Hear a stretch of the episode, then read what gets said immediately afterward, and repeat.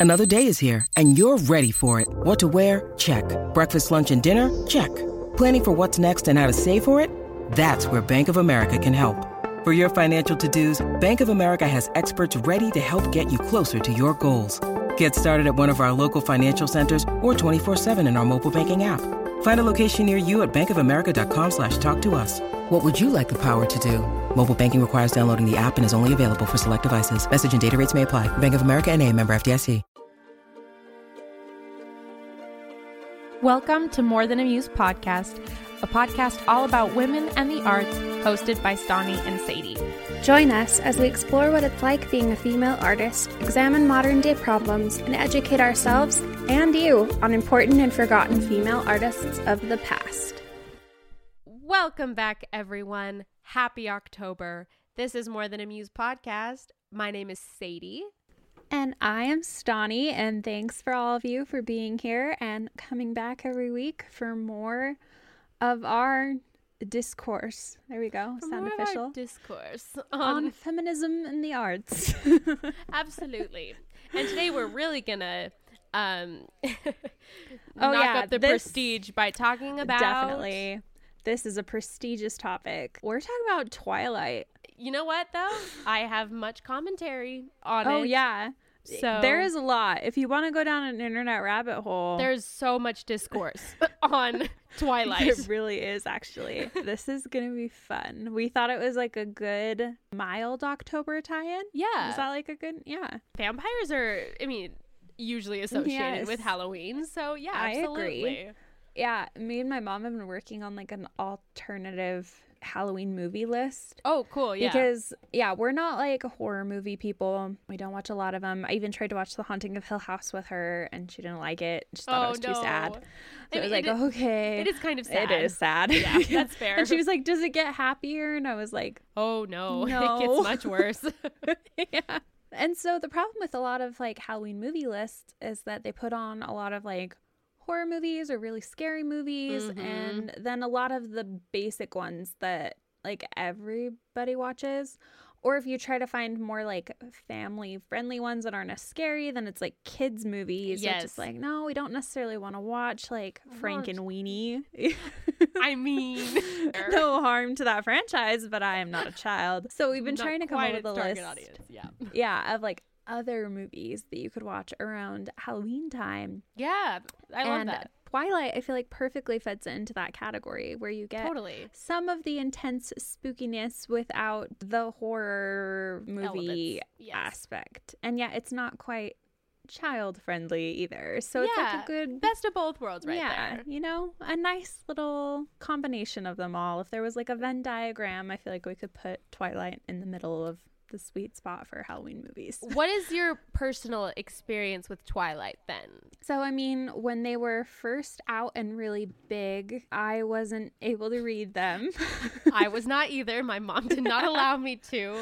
However, my mom read them and she My mom really did too, yeah. them. hmm And she like told us the whole plot and everything, so I kind of knew what was going on. It's funny now that because I have read them, like it really is harmless teen romance. Yeah. There's literally not even mentions of sex until Yes. Breaking Dawn. So I know. It's actually kind of funny. I was reading in the research, and like we'll get to it later, but it mentioned that a lot of libraries and stuff banned the first Twilight book because they said it was sexually explicit.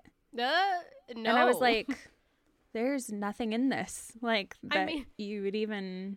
like beyond the fact that she's like obviously very attracted to this Yeah. hot vampire. They don't, yeah, they don't have sex. They have a lot of fourth book. sexual tension, Yeah, but that's. But that's not sex. thing, isn't a it? very big difference. Yeah, exactly. Yeah, like Pride and Prejudice has sexual, Sexual tension. tension. That's true. And that's like a romance novel that no one would consider banning from a school. So, Yeah, encouraged, in fact.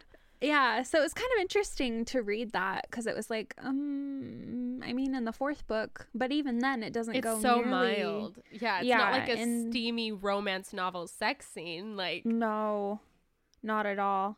So I remember, I think, watching the movies first. I did too. And Mhm. then I read the books. I wasn't that much older. I read the books at like 17. Yeah, I think it was my senior year of high school that I finally Yeah. was like, I should probably read these books. Like, this Yeah. feels like a part of culture that I should be at least a little bit acquainted with, and I know I'm going to like them. So, Agreed. Yeah. It took me two tries to get through Breaking Dawn. I remember that because I read until. yeah, truthfully, I don't know if I actually ever finished Breaking Dawn, but I oh, it's actually really good. Okay, I liked should. The book. Yeah. I think I just like watched the movies and I was like, okay, I know what happens. And I read the first three books. I liked the first three books, like they were good. Mhm. yeah. No, I agree. So yeah, I remember enjoying them. Um, I remember not being as like hyped about it. I think a I lot of other people were. Yeah, but we were a little bit past that. yeah. And I remember society. kind of like I read them, but I didn't bring it up because I think we were kind of in the time period where everyone was hating on it. Yeah, and everyone had like moved past it. Like everyone loved it and moved on. And yeah, everyone was hating Twilight so intent in, like Yeah. intensely that I was like, well, I'm reading it for the very first time now. So And I was like, they're not bad. like, Yeah. They're actually kind of enjoyable. like I'm thoroughly entertained by Edward and Bella. Which we can all agree, Edward was much better in the books for Yes. some reason than in the movies. But I I don't dislike Robert Pattinson though. I don't either. Yeah. I just think, Think when you compare him with Taylor Lautner on physical attractiveness, it was hard to side with Robert Pattinson at all times. You know, I especially like as a teenager. Do you see it? Yeah, as a teenager. I think teenager, older, I see yeah. it now more. Yeah, the older I get, the more I'm like, mm, definitely Robert Pattinson. But Yeah. you're right. As a teenager, it was full Lautner, Hotner. I was like, That's what. Lautner, duh. Yeah. but then it was like, okay, but personality wise and everything else, like, obviously, Edward was the better fit. Also, like- I wonder too, like when the books were coming out and it was like Team Edward versus Team Jacob. Like it's so obvious that she was always going to end up with Edward. So Yeah. like, did people actually think that she was going to choose Jacob because she was never going to choose Jacob? I really don't quite understand the whole Team Edward, Team Jacob thing because, yeah, it's kind of like she Jacob never was such actually liked him. no, she just- and he was such an afterthought in the first book. Yes. it's like we all knew where this series was going. Plus, in the second book, like he was her friend, but like she was still focused on Edward. Edward. Also, like, why would you marry a werewolf knowing that they could eventually go on to what, like, imprint? Is that what it's called? Which obviously Yeah. we can talk about later On what ends up somebody else. happening. Ugh, I know exactly the worst like part of that whole series. The imprinting. yeah, on her daughter. yeah, we'll talk about it. I don't think it bothers you me as much. nicknamed And my I, daughter I after the reasons. Loch Ness monster. Yeah. That's the funniest line in that entire That was a funny series. Agreed. um before we Anyway, talk more i do want yeah. to say like i am not here to make the claim per se that like that like twilight is like the perfect literary masterpiece like the that has been No. scorned and betrayed no it is young adult romance like and that's Yeah. what it is and you want to know what it's fun and i thoroughly enjoy reading Yeah. it the movies are obviously ridiculous but they're Yes. fun They're And fun, and they're- I enjoy watching and them. I enjoy watching them. And what Yeah. I, I will point out is there are insane double standards with insane. the way I- Twilight was viewed in other things, which we definitely will talk about. But I not yeah, to jump we're not ahead. trying to say that Twilight is the best thing that ever happened. No, no, no. ever. no. However, Twilight had a really big lasting impact. It that We'll did. dive into that was kind of insane. Like the cultural impact is just beyond what a What you lot would of think. other yeah things Franchises. done, which is kind of insane. Mhm. Um, and also like the level of hate it received just doesn't match up with yeah. what it actually Actually- was, Or and was actually how bad it was, which I watched a Yeah. YouTube video of that was like, I'm sorry, Mhm. Stephenie Meyer or Dear Stephenie Yeah. Meyer or something, where she was like, oh, I- like basically like we had all painted her as like this like narcissistic psychopath author because she didn't read her negative reviews, which like good job. Like that is a form of self care, know. right? I know, which nowadays like hardly anyone. Why would you do that? Yeah. Yeah, and and like the way twilight was like oh it's trash it's garbage when it's like no it's not the best thing i've ever read but like it is it wasn't the good worst. natured enjoyable young adult fiction and that's the other thing too it's it's created for young adults it was Mhm. created for teenagers. It was And not specifically for the college Teenage professor. girls. Yes, exactly. Yeah. Which I think, like, if you want like an episode that will tie in really well to this, I think our fangirls totally. episode is like a really good prerequisite for this because we talk about the fact that society just has this need to like hate on things that are made for and appreciated by teenage girls. We just hate teenage girls. yeah, which is really sad because like. Oh my gosh, like think of someone who's going through more in their life than like a teenage girl. teenage girls need help. yeah, like let them have fun and enjoy the things that are made for them that they Yeah. enjoy. Like it's kind of weird. That's that- what yeah. it is weird and i saw this like thing that was like it's so funny how the same people who create things for teenage girls will turn around to blame the teenage girls for annoying like for enjoying Yeah. it you know and it's like Mhm. why like it was something created for them why are we like ugh stupid girls enjoying the thing that is most li- like that they're most likely to enjoy it's like whoa. I know. I was like, wow, this young adult romance novel that was written for teenage girls, how dare they be excited about it? how dare they be intrigued by this like excuse me it's like, isn't that the point? This was designed for them. Thank you, middle aged Oh man, for giving your opinion on literally a young adult fiction yeah. novel. But anyway, we're getting ahead of ourselves. We are. I like I said, I had to put in that precursor of like, I promise I am not making the argument that this is the best book ever written, no. but I still have some thoughts. Yes. And maybe, like, if you're listening, you've never heard of Twilight, which I would actually be really shocked. So if you haven't, Maybe you haven't Like- heard of Twilight. yeah, that, that's actually kind of shocking to me. But let's go into a little bit of the background on Stephenie Meyer and Twilight itself. yes. So, Stephenie Meyer was born on December 24th in 1973 in Hartford, Connecticut, and she was actually the second oldest out of six children. Um, her dad was a financial officer, and her mom was a stay at home mom or a homemaker, which I really like that the Wikipedia thing put it as a homemaker. Yeah. Love that. It's like kind of nice and wholesome. I know.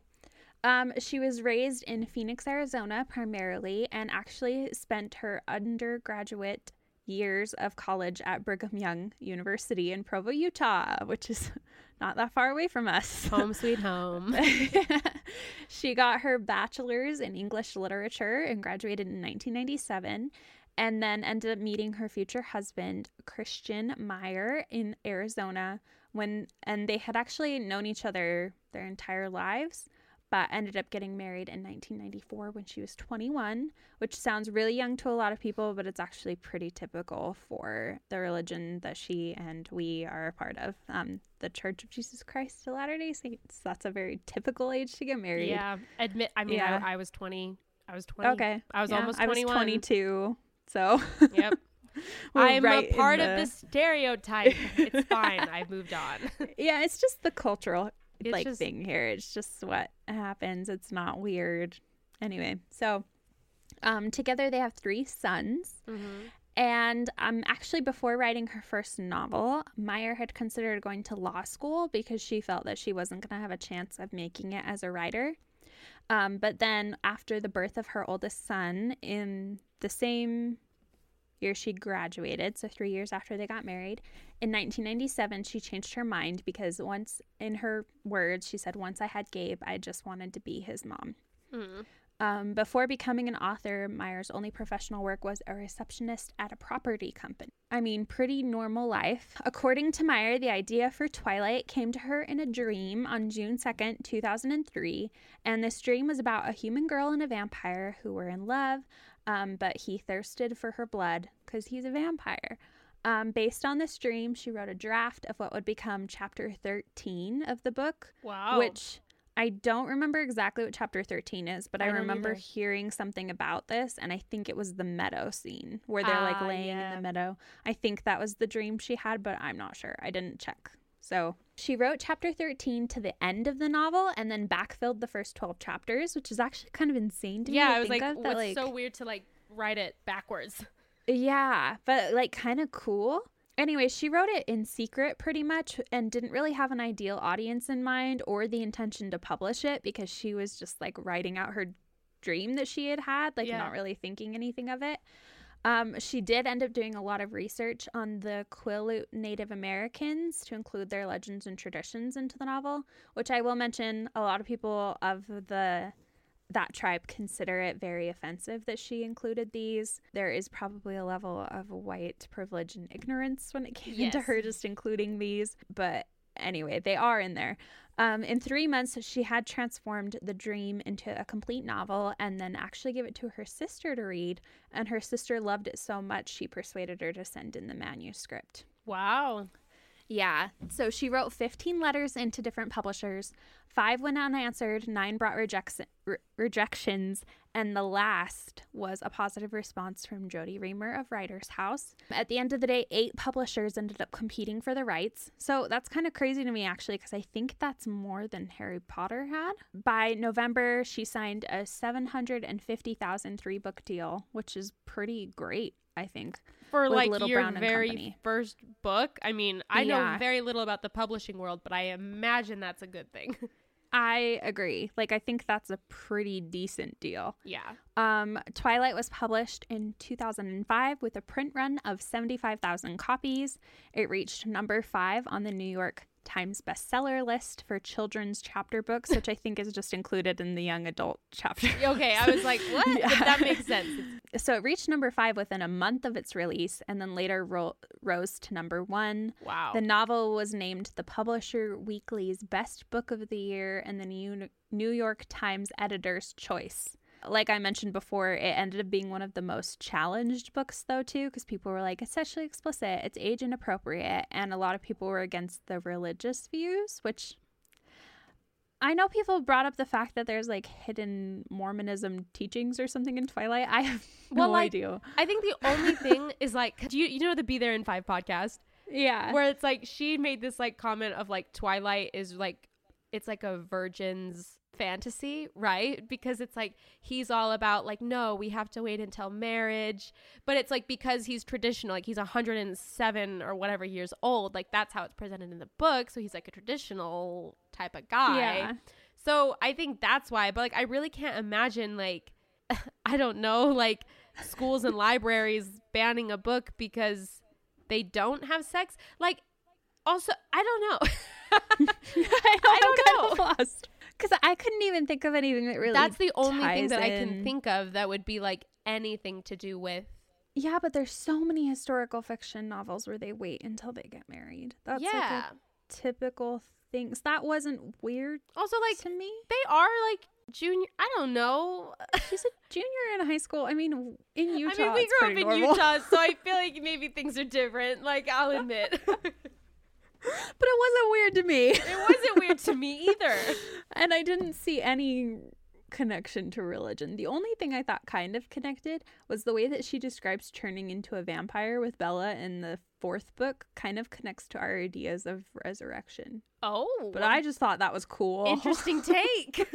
like your body being perfected. But I don't know. I did not just my ever brain. consider the tie-ins of Mormonism and Twilight, but here we are here we are. No, but that was some of the criticism, which I thought was kind of weird because yeah. I do find it like funny the fact that it's sexually explicit because really all that it was was Bella was expressing sexual desire. Yeah, she wanted to have sex so, and he didn't. So it's like, is it banned? Is it inappropriate for other women to read that another like for other for teenagers to read that another teenager is also sexually attracted? Like, is that's what's so horrible about this is to be like, oh, I, cool. Yeah. She's also sexually attracted to a man or a vampire, I suppose. Is that what was so offensive? I'm one. I don't know. If anything, that's like a good other, thing. There's other young adult books that are more intense. Probably. I don't know. I don't know either. Anyway, very weird. They Anyways, don't have sex. tangent. yeah, they don't have sex. That's all. Um, so then the sequel, New Moon, ended up reaching number five on the New York Times bestseller list in its first week after publication. Wow. And in second week rose to the number one position where it remained for the next 11 weeks. In total, it spent 50 weeks on the list, which is insane. Wow. Yeah. After the release of Eclipse, the first three Twilight books spent a combined 143 weeks on the New York Times bestseller list. And the fourth installment of the Twilight series, Breaking Dawn, was released with an initial print run of 3.7 million copies. Um, over uh, 1.3 million copies were sold on the first day. The series has sold over 100 million copies worldwide in 37 languages. In 2008, the four Twilight books were in the top four spots on US Today's year end bestseller list.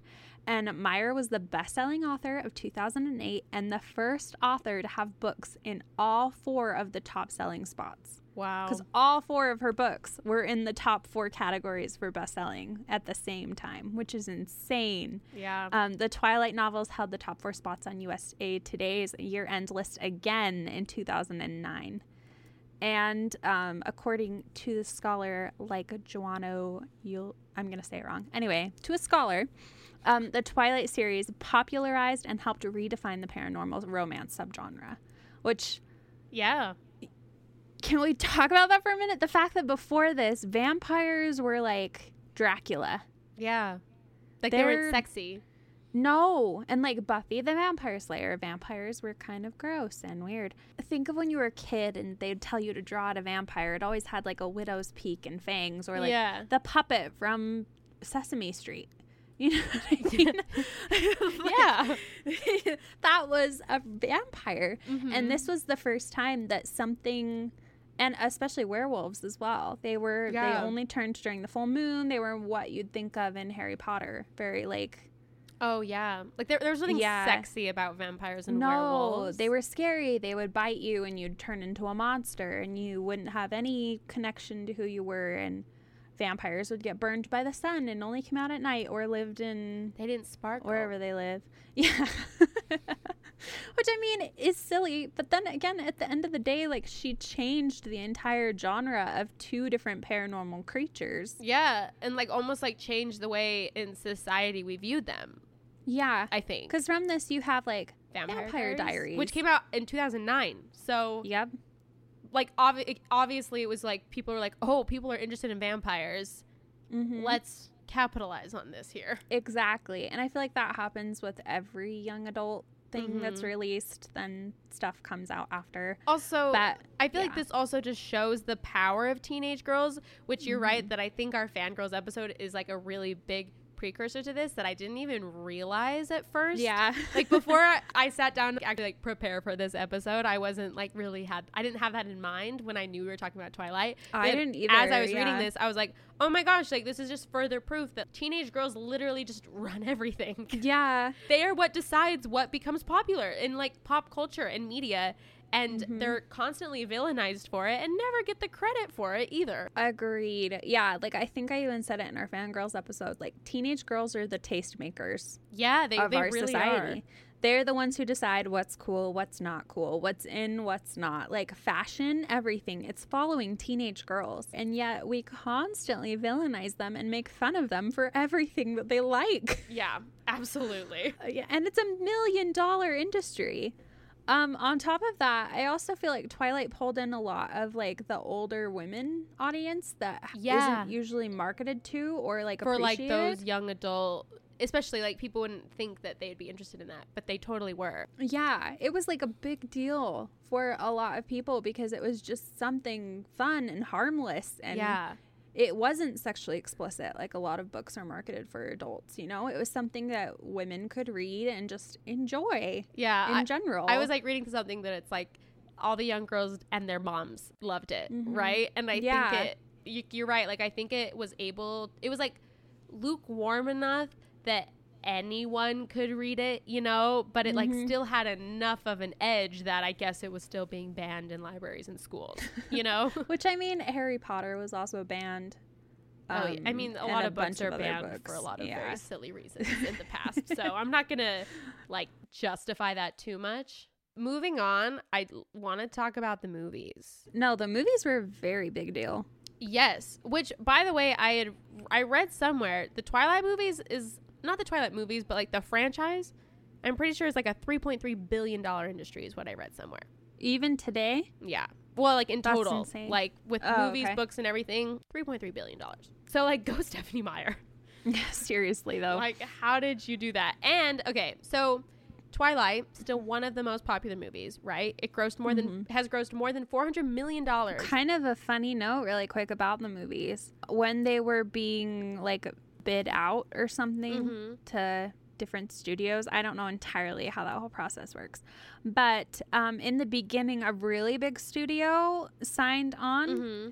and then was like, oh, never mind. We don't want it. We don't think it's going to be important. There we go. Paramount Pictures. Oh yeah. Mm-hmm. Um, originally copyrighted it, and then they released it because they thought that the movie would flop, which is weird because it was a best-selling book. So it's kind of funny. So then this little studio, it was like this tiny, overseas like little studio.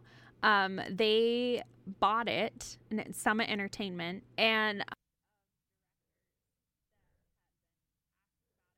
or were talking about it had even said like oh i would never like who would ever want to direct that that sounds ridiculous Uh-huh. like uh just trash if i can find the actual quotes i'll read them later but i can't find them right now. But then it went on to like be huge box office hits obviously like grossing a ton of money. It like helped this little studio become even more important and go on to produce really good movies and one of those directors that originally was like, "Oh, I would never. That's trash." Actually, ended up directing one of the sequels. Mm, Of course. so I thought that was kind of funny that it was just like all these people were talking crap about it, and they're like, "Oh, I don't want anything to do with this," and then it would go on to be one of the most popular franchises in Of- cinema as well as the literary. Yeah. world. Well, that's what I wanted to talk about because the director of the first Twilight movie was a woman, and her name is Catherine Yes. Hardwicke. And kind of like you mentioned, like it was super low budget, like especially considering it was like a mm-hmm. fantasy movie where they would need special effects, which, like, I mean. Hang on, Spider Monkey. Like that the effects are not the best thing I've ever seen, right? Um Yeah. what she had to work with what she could, you know? And I mean, I also think the dialogue in that first movie is especially like eh, like you can tell things were a bit under budget.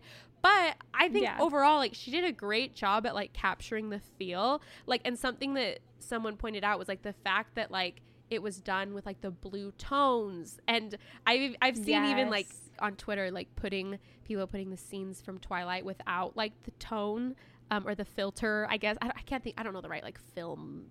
Yeah, she basically she changed all of the warm Yes. colors to be cool. She put like a blue over color on everything. Yeah, yeah, cool. And it just made it like really cold and kind of spooky. Yeah, it fit the fits vibe really, really well. Yeah, just like all of these things that like she did a great job. Truthfully, I mean, okay.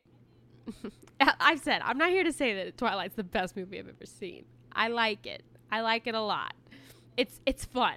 That's why I like it. I like it because it's fun.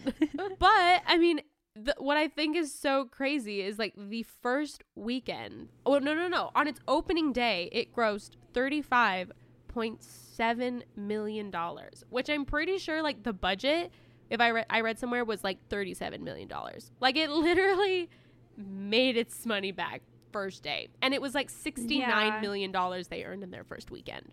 That's insane.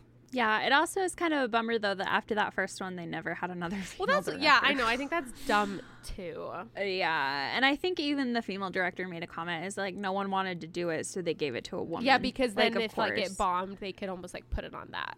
blame, blame it on her, which is a whole other thing we could go into and how that's such an issue in film. Because honestly, like she did a really good job. The director did, Yeah. with, considering with what she had and the angles that she took and everything that she did was very like. Well, even to like Deliberate. it was her call to like kind of have the internal monologue that Bella has Mm-hmm. throughout the book. I'm not throughout the book, throughout the movie. Like that was her call, and like she had. I mean, Yeah. obviously, like a book to film adaptation is like not an easy task. So I think they did I think really they- good with the book to film I adaptation. think they did too. Yeah, and the casting, especially, um, I know it was kind of controversial. A lot of people are very against Kristen Stewart. Um, however, I think from the way that Bella's described, Yes. and Edward, like I think they actually did a really decent job. That's what I And- wanted to talk about. Is people love to say Yeah. Kristen Stewart is a bad actor no, no, no. She was just really good at playing Bella. And Bella, Bella. is not the most likable character. No, she's really not. And I think there's even something to be said about that. That like you don't necessarily ever think that Bella is perfect or likable, but she's relatable. Does that yeah, make sense? and that's what like the design of the character Yeah. was. Like the Yeah, design was to like be the kind of character like everyone could kind of see themselves in, kind of awkward, but like still manages to get the super hot vampire, you know? Yeah. It's like she's not exactly like she's not a perfect character No. at all. She has And she's flaws. not she's a teenage Likable. girl. I mean, New Moon I mean, as relatable as it is the older I get, um, it's not the most enjoyable read because everyone's so annoyed with Bella. Uh, But then again, it's like she's a teenager. Yeah. She's reacting how Which teenager is would. that Like, is exactly losing her what- boyfriend. how I reacted my Yeah, junior year of high the end of the I world. Exactly. went extremely depressed. Like that's what happens. So I think like Meyer ended up to really she ended up really capturing the teenage girl experience Yes. even though she was so many years past and I think that. that's why it And I- resonates, right? yeah mhm cuz I don't I don't even think I could accurately accurately write what it's like being a teenage girl now No. just because I'm so far past that and the fact that she was able to do that Yeah. After like having kids and everything and still be able to tap into what it feels like to be a teenage girl where every single moment in your relationship is the most important thing in the world. Well, I was I just thought like it reminds me kind of like of why Olivia Rodrigo is so good, right? Is because Yes, she's uh-huh. talking about like just like rage, like teenage girl rage Mm-hmm. and like almost like feelings that teenage girls aren't allowed to feel. So you know, like I said, like Bella was feeling very sexually attracted to her boyfriend, right? She was feeling very, very intense feelings about her boyfriend. And Olivia Rodrigo is talking about really being very, very angry and very, very hurt, you know? And I think there's like Yeah. something in a lot of us that did not feel validated when we were those ages. So when we find characters or find people who can express that well, I think like that's probably why it resonated with so many different women, right? Like not just other Yeah. teenage girls, grown women at that time too. Exactly. And it's like they were allowing her to be kind of Unlikable. upset Yeah. and unlikable and everything and when Cuz like that's how all of us feel. yeah, and like also too I feel like sometimes it's like the worst thing a woman can be in this society is unlikable, you know? So it's Mhm. like agreed. Let, let us be unlikable. Not even just Kristen Stewart, though. I do feel like Robert Pattinson got so just slammed, right, for these movies. And I feel bad for both of them, but it's like, if you look at the stuff, like they've been working ever since. Like they've been in a lot of It made them movies. famous. So it's kind of like Yeah. they're obviously not bad actors. Like, sure, was the dialogue kind of uh, like, yeah, it was cringy dialogue. It was this, it was that, but like, they're good actors. So like, let's shut down the narratives there. Agreed. Also, I listened to like an art pop talk episode on like a cult classics, Oh, like yeah. what makes a movie have a cult following and everything. And honestly, the first movie, the first Twilight movie, has a lot of those like key. Oh, points. Oh, yeah? That like sometimes it's like a little cringy, but like enjoyable, Like cringy, you just and like low love it. budget. Yeah. Yeah, and like kind of cinematic in its own way with like really cool shots. Mhm. And I think another thing that was really going for it that we're probably going to jump around the map on this. a Yeah. lot. Sorry, guys. This is all over the But, place, but uh, it's a rant episode. the soundtrack. yes, I wanted to talk about that. hmm yes, Robert Pattinson himself said that like the Twilight soundtrack was way ahead of its time. Yeah. And something that's even really cool about it is that Stephenie Meyer put together playlists that she had used when she was writing the books Uh-huh. as inspiration for each of the books. And a lot of those songs ended up In the movie. on the movie soundtrack. And then also like Kristen Stewart and Robert Pattinson were practicing the dance Uh-huh. for like the final prom scene. And Kristen Stewart just put on the And Iron Song. and Wine Yeah. Flightless Bird. And it ended up being in the movie and being like a major hit just because she chose it off of her playlist for them to practice And dancing and they liked it so much they normal. kept it. Yeah. Well, that's exactly what I want to talk about next. So the mu- music supervisor for the movie too was, by the way, also a woman. Um, her name was Yes. Alexandra Patsavas. I think I'm saying that right. I think this movie and the movie soundtrack like totally changed I feel like Twilight and Shrek are like the movies that like made their soundtracks a big deal, you know? yeah. Um no, that's a very like those are the like two movies where I'm like they have solid soundtracks. But the CD like that they released, the album they released that was the soundtrack, um, it debuted at number one on the Billboard 100 and sold 165,000 copies in the first week of release. And it is the best-selling theatrical movie soundtrack in the United States since Chicago.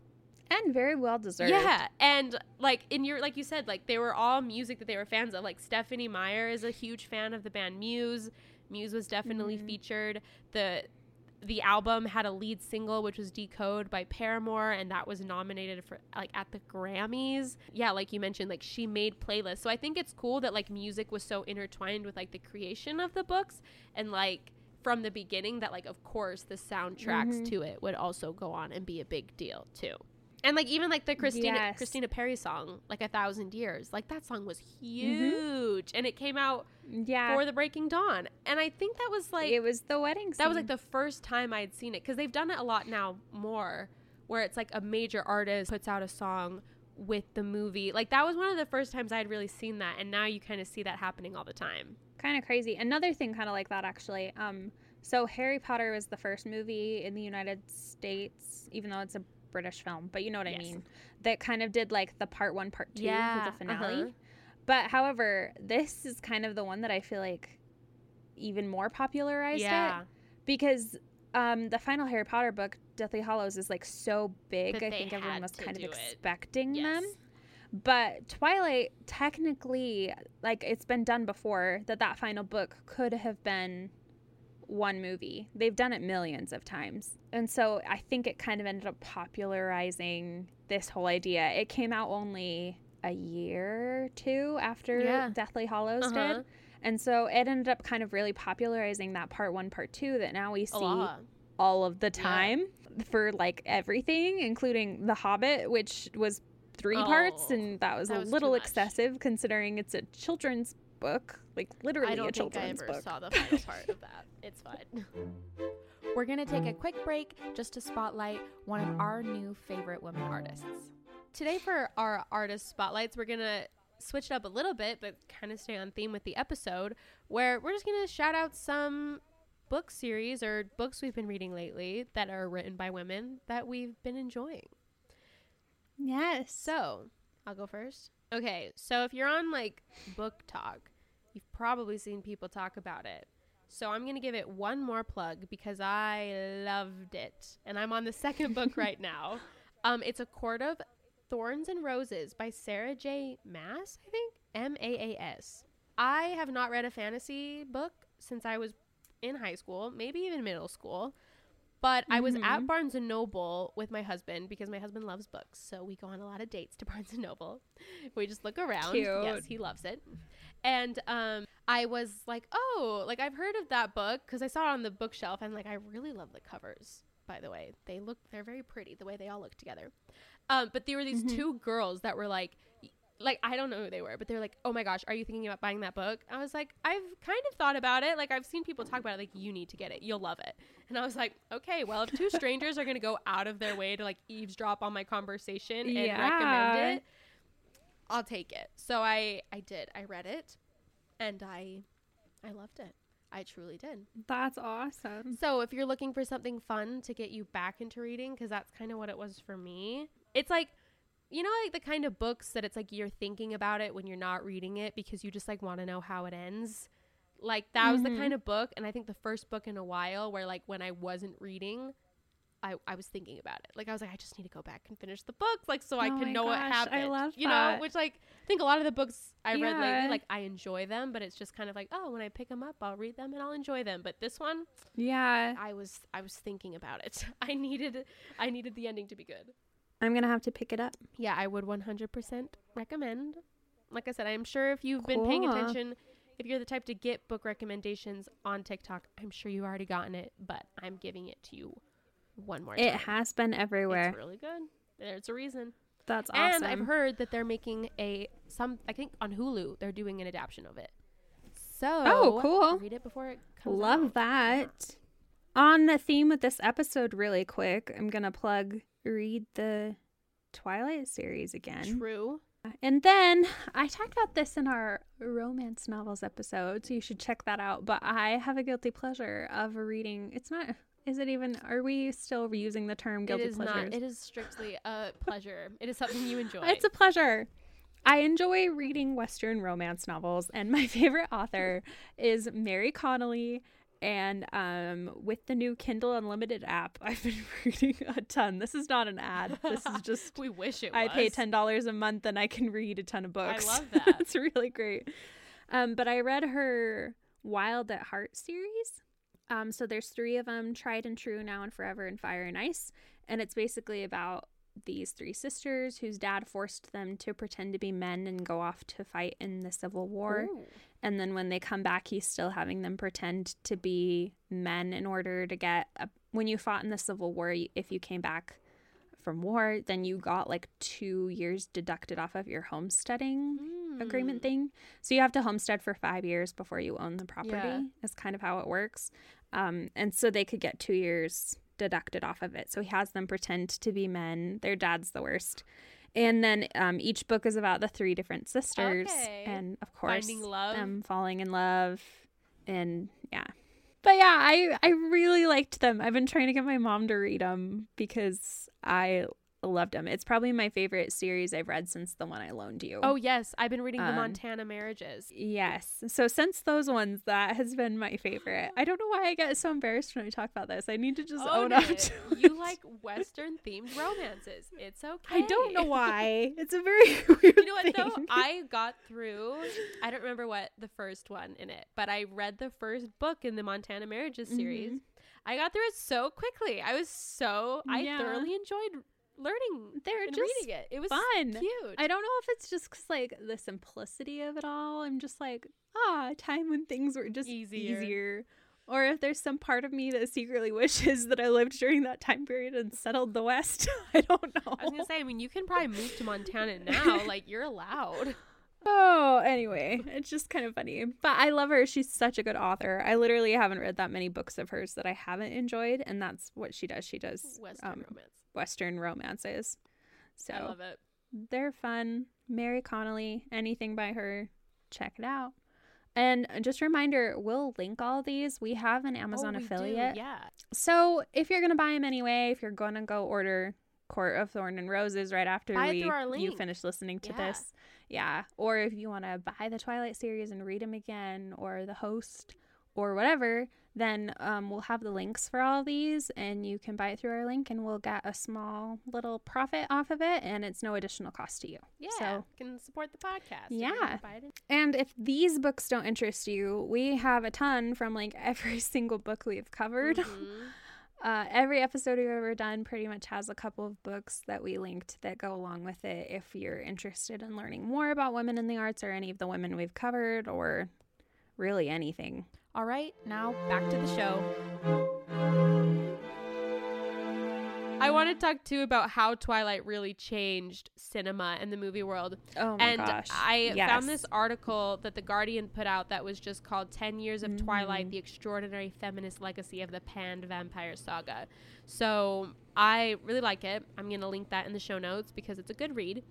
Um, and I'm going to read a little bit from it just because they always word things so n- much nicer than I will. But they said the part that shocked Hollywood was that the film's stunning success was fueled by, quote, girl power, says Melissa Silverstein of Women in Hollywood. The general consensus in Hollywood is that films and books made for men and boys are seen as universal, and things that are made for women and girls are somehow seen as other.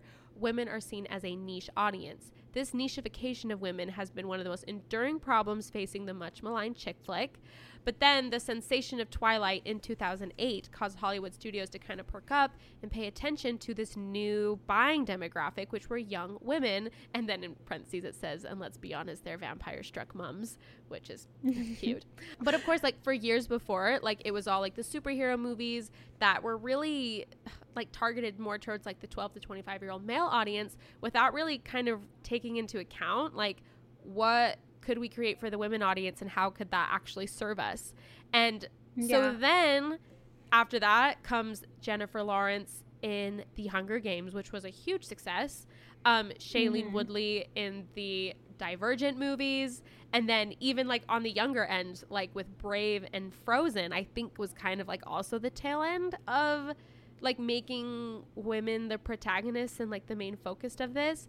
Even like a note on that, just beyond the movies, the books for the Hunger Games and Divergent, I think that they were extremely inspired by Twilight, especially the love triangles. Yeah. um that whole deal like they saw what worked and they ran with it they're like strong female protagonist impossible situation Kind of like- moody romance Yeah. Oh yeah.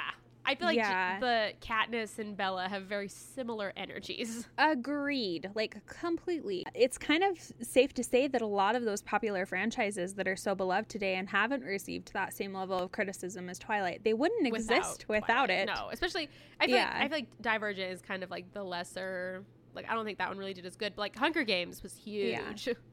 Hunger Games was a really big deal, and I think it took a lot of inspiration from Twilight, and I don't think we would technically have it if it if Twilight hadn't come along first. I agree. Um, the article goes on and says like Twilight changed the perception. The idea that a movie about a girl wouldn't be popular, wouldn't make a lot of money. It blew it out of the water. I mean, clearly, a novel written by a woman, a movie directed by a female. We broke records. People can use that for ammo. When another female director goes to a meeting, they're gonna say, "Well, I don't think you can do this." They can respond with, "Well, Catherine did it. Twilight did it. You use it as a building block to the next thing and the very next thing."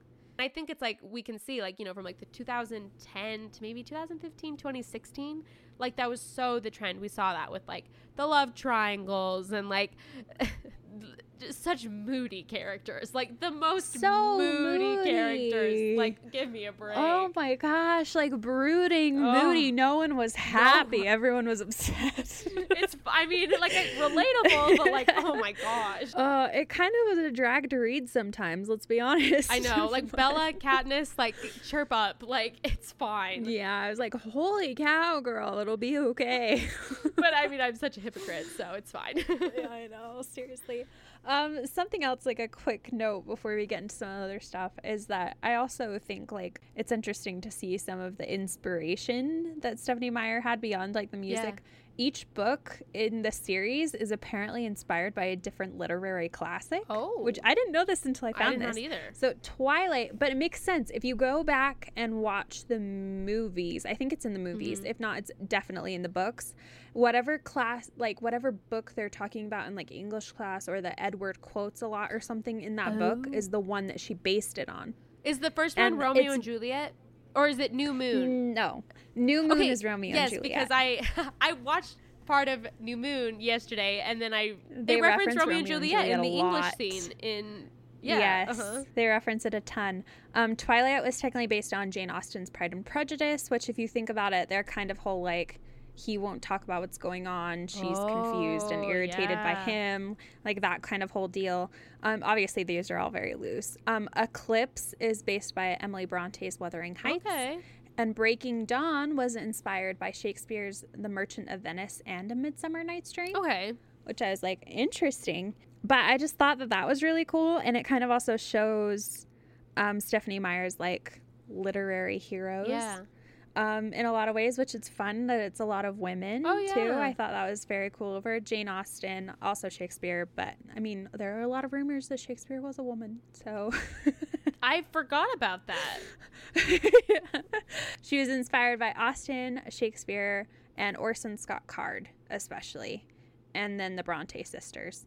Um, those are who she lists as her like primary influences, and due to her like helping produce the films, she actually went on to um, help form a production studio, and she produced Austenland. Oh yeah. Which have you seen? I love Austenland? Austin Land. Yeah. Yeah, low budget, also based on a very cute book. If you've read any of Jane It's another books, just like feel good Austenland. movie where it's like I just want to feel happy for the next hour and a half. I'm gonna watch Yeah. Austenland. Yeah, and so I thought that was kind of That cool. cool. I That didn't know that. Yeah, she helped with the production of that. So, kind of some other little fun facts before we move into this next little section of the problem. Okay, yes. So the next section of the episode is I'm titling Is Twilight Problematic? Because while there was also tons of criticism for people just saying Twilight's trash, Twilight doesn't deserve the success, blah blah blah. There's also the other end of is Twilight problematic? Is it teaching people incorrect things? Which, like, I'm not here to say no per se. Like, Yeah. it's got its issues, but let's talk about it. Let's look Um, so first off, the Guardian article makes this point of like looking at through, like looking through, you know, this Me Too generation. uh, I quote: "There is something to be said for a boy who is not pressuring a teenage girl to have sex." Which you know what? I'll Yep. give that to Edward because Agreed. They kind of flipped that on its head Yeah. because the Bella is the one who's like, "No, we should have sex," and he's like, "No, we shouldn't." Which, granted, I mean, he is, you know, 109, 107. So, like, maybe there's weird things there when she's 17. But I yeah, so that always seems to be one of the main controversies and it's like, okay, but he's frozen at age 17. What other 109 year olds out there is he supposed to That's date? it. I mean, you're right. Yeah, and so I don't know. I kind of get it, but I'm also kind of like, okay, but he wasn't dating anyone else in the school. It was only when Bella came along that he was Bella was like. special. so I don't know if it necessarily makes him like I don't think he's a predator. a pedophile. But no, because his brain like is stopped 17. developing technically at 17, even though he has more Life years of experience. experience. So I don't know. I kind of like. I think that it's kind of weird to consider it like a predator situation when it's like this is a paranormal situation. It's like he's hmm a vampire. Yeah. You know what I, I- mean? And it isn't a child. I agree. Like, we have to kind of suspend a Yeah. little bit of disbelief here. And, like, because like I said, like, it's literally vampires. Like, I, I don't know. Yeah. Um, So technically, if you take out the vampire part, it's a 17 year old and a 17 year old. Yes. And that's not problematic. I at all. agree with this. So I don't know. That one I'm kind of like, "Mm, I kind of see what they're going for, but it feels like a stretch because it's like, I can see that. But another thing that people kind of were upset with their relationship dynamic was like Edward being so overprotective of Bella and kind of like pointing out of like she's she is a pretty independent character, but she like only is independent and speaks her mind really when she's around her family or her friends. But like when she's around Edward, it's like much more of like the uh, I don't know. Like it's just all about Edward and like being obsessed about him, which like uh, I can I actually can kind of see that personally. yeah. Like I uh-huh. cuz I've been the girlfriend I know. I'm like, that's very teenage yeah girl. where like um literally my whole world revolved around my boyfriend and anything he said Mhm. i would do like so and Yeah. it's not and that sh- shouldn't be encouraged so like sure but like at the same time like it is speaking true to the teenage girl experience and so like i don't know and also i mean he does watch her while she sleeps and stalks her but like yeah. so he is like very weirdly overly protective in ways that I think like other men who aren't good can also share, you know, have those tendencies and Mhm. does it romanticize actually weird harmful behaviors? Prob maybe, probably. maybe, yeah. but like, maybe. you know, they're not perfect. They're kind of I know. I mean, she didn't set out to write like a feminist. exactly. novel. And like I don't think anyone's here to say that Edward and Bella aren't like some of the most dramatic characters ever, but like it's fine. it's not like the ideal relationship Absolutely any of us should be looking No. at. like we mentioned earlier, it's like Twilight actually convinces us, I'm quoting here, that self denial is hot. Fan reactions suggest that in the beginning, Edward and Bella's chaste but sexually charged relationships was steamy precisely because it was unconsummated and there's people who have labeled it as abstinence porn.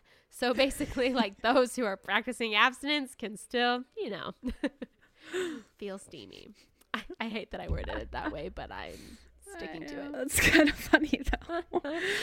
uh, I think that one's funny to us because it's like I don't know. It's- like the religion we grew up. yeah i think it's like, so eh, funny to me whatever. because it's like that is kind of what we grew up in you know yeah. it's just like So it's like, ah, that doesn't bother me.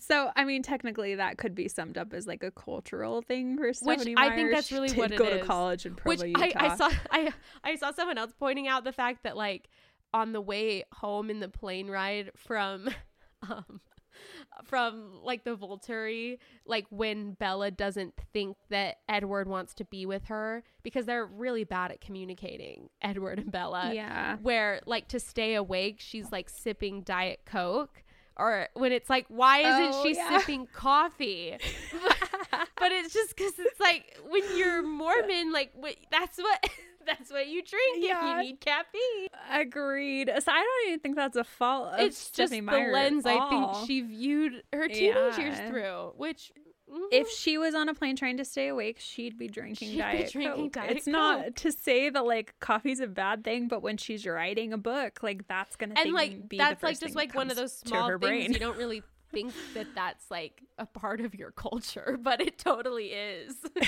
yeah.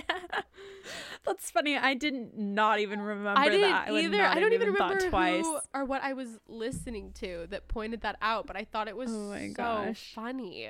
Yeah, I kind of love in this next part you have. Mhm. Um, it talks about how like even though Bella kind of had that dependence on Edward and everything, there was also like this powerful Yeah. part to her.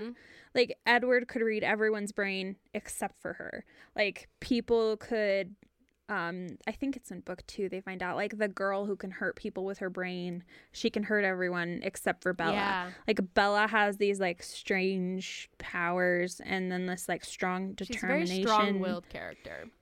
Yeah, that allows her to kind of make it to the end, um, especially giving birth to like a hybrid baby, and then um, ends up being like this really powerful, Vampire.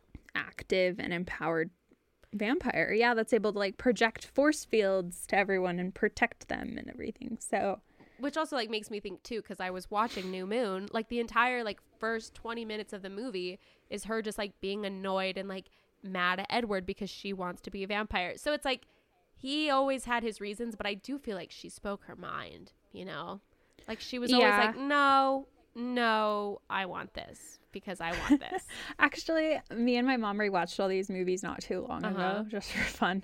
And after the first one, I was like, honestly, he just should have let her turn. yeah, he should have and my mom was like, "Oh, but then they wouldn't have their baby and all this other stuff." And I was like, "Nah." Well, that's- you should have let her just okay turn. okay so you said that you don't have that big of a problem with jacob imprinting on renesmee is that her name yes yeah. So I think it goes to how they explain imprinting in the Okay. book. That it's not necessarily romantic. It's just that they're like, you care about them. You're in right. The way that they, you're whatever, they're whatever, you're whatever they need you to be. Does that make sense? okay Because there's like another one of them that has like a toddler that he's imprinted on technically, but he's basically just like her babysitter and best friend. But like, don't you think that like eventually, like it always will inevitably turn romantic? And then does that like take away the agency Yes. from that girl because a werewolf has Yeah. imprinted on her? so I actually read a lot of like criticism that's come from this idea that like the vampires are allowed to choose who they want to be with. But then the werewolves are not, Yeah. and the fact that the werewolves are indigenous and the Ah, vampires are all primarily White, white, Yes. people were like, that's not fair. Um, I think it kind of goes back to this idea that people really love to romanticize the concept of soulmates, hmm um, which I don't personally believe in because we don't live in a perfect world and that's just not possible. But in a fictional book, I can get the appeal where you can create your own perfect world where it all works out every time Yeah. that a soulmate makes sense. So I think that's the idea of it with imprinting is that it's basically a soulmate. Yes. And My that- thought is, does that person yeah. imprint back on you though if they're not a werewolf? Because because then no it takes how it away the agency. So that's my one issue. yeah, with it. I think they ended up describing that how could you not love someone that is basically everything you need them to be? that's fair. and that's why it ends up working. Um I mean, it's not my favorite part of the book. I don't think it was necessarily important. I find I it so interesting she made that creative choice. Like that really put no one saw that one coming. Yeah, and I think like obviously it wasn't necessarily important, but it was her way of kind of making the Jacob fans feel included in the whole thing on like why he was so drawn to Bella and everything else. It wasn't just because she was an attractive teenage girl, it was because he had this weird pseudo connection with her unborn child. so like I mean, I understand the criticism. Okay. I understand what she was kind of going for. I just don't think it's necessarily as creepy as everyone goes to explain it. It's kind of the same thing with Edward being a vampire.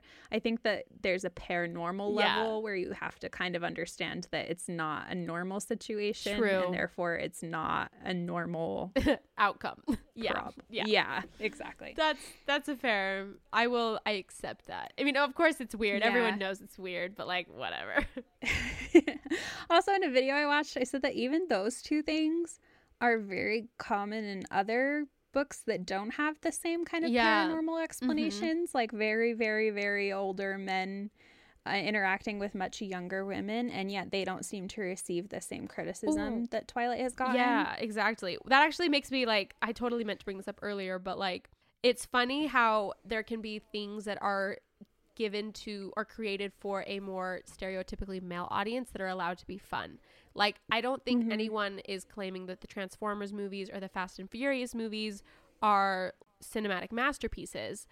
But I don't think, I mean, people poke fun at the fact that they're silly, but I don't think there's the level of hate and criticism that they get because it's like they're just fun movies. Like, they're just fun action movies, Yeah. and that's all that they're designed to be. But it's like, why can't Twilight just be fun romance? You know what? It's like if, if there's something that's Exactly. just fun for women, it is like uh like crucified as far as like how it's seen in pop culture but like there's a lot of silly things that are created for boys and there's some poking fun like i make fun of the fast and furious movies but like I think, uh, especially with like action movies, Yeah. there are so many like horrible, and there's so many like cheesy, yeah there's just the same plot over and over again and yeah, like no one blinks an eye. It's just another oh Just another whatever. It was a fun movie. hour, you know, like not the next cinematic masterpiece, but who cares? It was yeah fun. I had fun that's all that matters And yeah, I think that's the thing with Twilight too. That it doesn't necessarily need to be analyzed in every aspect to see if it's perfectly politically correct, considering the fact that it was also written like over 10 years ago. yeah So is it going to live up to today's standards? no No. Most stuff doesn't. absolutely not Um and so it's just kind of one of those things that's like just let it be what it yeah was. you it's like it's know? okay that it was just a fun Yeah. romance young adult novel that's all it was Agreed. Yeah, there's it's not going to change anything, you know, it's still a multi-million dollar industry. It was, you know, like Billion dollar. industry. Yeah. And it made the money it made. It made stars out of it. It popularized bands. It changed studio lineups. It totally like changed the way yeah vampire diaries hunger changed games young adult fiction and everything. So it's just like just let it exist and be happy that it came along because everything else that came after it only exists because it did. who knew the ripple Yeah. effects right? Um exactly. i want to end with a quote from our our favorite kristen stewart from an interview magazine where she says anybody who wants to talk shiz about twilight. I'm really just diving in my culture this episode aren't i? Shiz diet coke and abstinence. Anyways Is that our culture? what was it like to grow up in a small community in Utah? Yes. okay. Shiz Coke Diet Coke and abstinence. Put that on a t-shirt. Okay. Uh, don't tempt me. Um. Anyway, anybody who wants to talk about Twilight, I completely get it. But there's something that I'm endlessly and to this day still proud of. My memory of it felt and still feels really good. So shout out Yeah. to Kristen Stewart. It must have been fun. Oh, like, I'm imagine sure. being able to and like she that's they were in yeah. love. I mean, didn't she end up cheating on him? Come on, Kristen. But I don't still, know. they were They in were in love. love for a while. yeah, they actually they chose the two of them because they had such great chemistry together. yeah, and they did. It makes sense. Anyways, Still, I laughing about that. me too. Oh, okay, man. well, anyways, that's Twilight for you guys. that is Twilight. Any final thoughts? Um. Also, yes. Yes, one little final note. My favorite book of Stephenie Meyer's is The Host. oh, I need to read it and- after you Uh, mentioned yes. it to me. I love it. And I read on here that the movie was apparently a flop. And that bothers I me because I also love I, that movie. I haven't seen the book. I mean, hold on. I haven't read the book or seen the movie. Now I want to do I both. I love that book. So when me and um my ex, went on a road trip, we I read the host out loud to him Okay. for the road trip. I love that. I was trying to keep us entertained, and it's one of my favorite books. And like he was totally into it. It's more sci-fi. Isn't it like aliens? um? Yes. So basically, aliens take over Earth, and they're trying to like perfect everything and make it wonderful. And so they, but they can't live without a host, Uh-huh. so they have to inhabit like other human bodies. Yeah. And then they like their eyes change color and they take over their body, and then they always obey the laws and they do everything right and all this stuff. Anyway, and then there's a girl who's trying to escape from them because obviously they're taking over bodies. Like that's that's fair. terrifying. um and then she gets a host put in her head and they end up talking to each other and kind of having this whole adventure Mm. that goes on. But there's also a love triangle, but it's kind of different because there's two women in one mind. Does that make sense? Okay, yes. So I was just gonna say, like, if you weren't a huge fan of Twilight and maybe want to read something else, but still want to give, like, I don't know, Stephenie Meyer another chance, read The Host. I'm going to. It's on my I love list. it. I love it. I so remember much. I asked for Yeah. like book recommendations not that long ago, and like you mentioned the host, and like two other people were like, actually, the host is one of my favorites, and I was like, okay, cool, good to know. Hope you guys enjoyed our takes. I, as we've been talking, I feel like I've been getting so much more passionate than I thought that I would be, but there we go. I know. I'm not even like a diehard not fan at all. of Twilight. I just, I think after reading all of this, it was like, you know what? It deserved more It credit than it yeah. got. And it was hated a lot more than it ever should totally. have been. And you want to know what? I So, thoroughly enjoy myself when I watch those movies. So, well, thanks for being here. Happy October. Happy Halloween. We have one more bonus episode coming your way this October. One more Halloween theme. And then Finish out the spooky season. yeah, absolutely. Thanks for being mm. here. If you're a fan, definitely be sure to follow us on Instagram. We can keep the keep the conversation going about our podcast and about our episodes, our people we spotlight just at More Than a Muse podcast. If you're a fan too, leave us a review, subscribe. We really appreciate it. Yes, we do. We're happy to have you all here, and we'll be back again next Monday. Yeah. so See you then. We'll talk to you soon. Bye. Bye.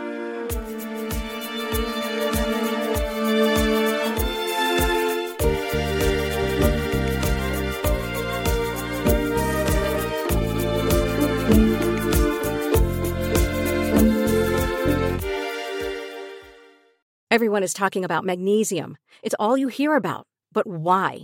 What do we know about magnesium? Well, magnesium is the number one mineral that 75% of Americans are deficient in. If you are a woman over 35, magnesium will help you rediscover balance, energy, and vitality. Magnesium supports more than 300 enzymatic reactions in your body, including those involved in hormonal balance. From functional medicine doctors to mental well being and female hormone experts, we all know that magnesium is the one mineral to improve all aspects of well being and health. But which one?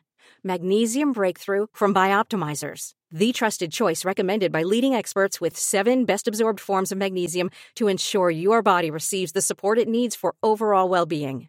Go to bioptimizers.com slash balance today and use code BALANCE10 for 10% off. Support your journey to wellness at B-I-O-P-T-I-M-I-Z-E-R-S dot com forward slash balance. Magnesium Breakthrough from Bioptimizers, your foundation to optimal health and vitality. It is Ryan here, and I have a question for you. What do you do when you win? Like, are you a fist pumper? A woohooer, a hand clapper, a high fiver. I kind of like the high five, but if you want to hone in on those winning moves, check out Chumba Casino. At ChumbaCasino.com, choose from hundreds of social casino style games for your chance to redeem serious cash prizes. There are new game releases weekly, plus free daily bonuses. So don't wait. Start having the most fun ever at ChumbaCasino.com. No purchase necessary. Group. Void were prohibited by law. See terms and conditions. 18 plus.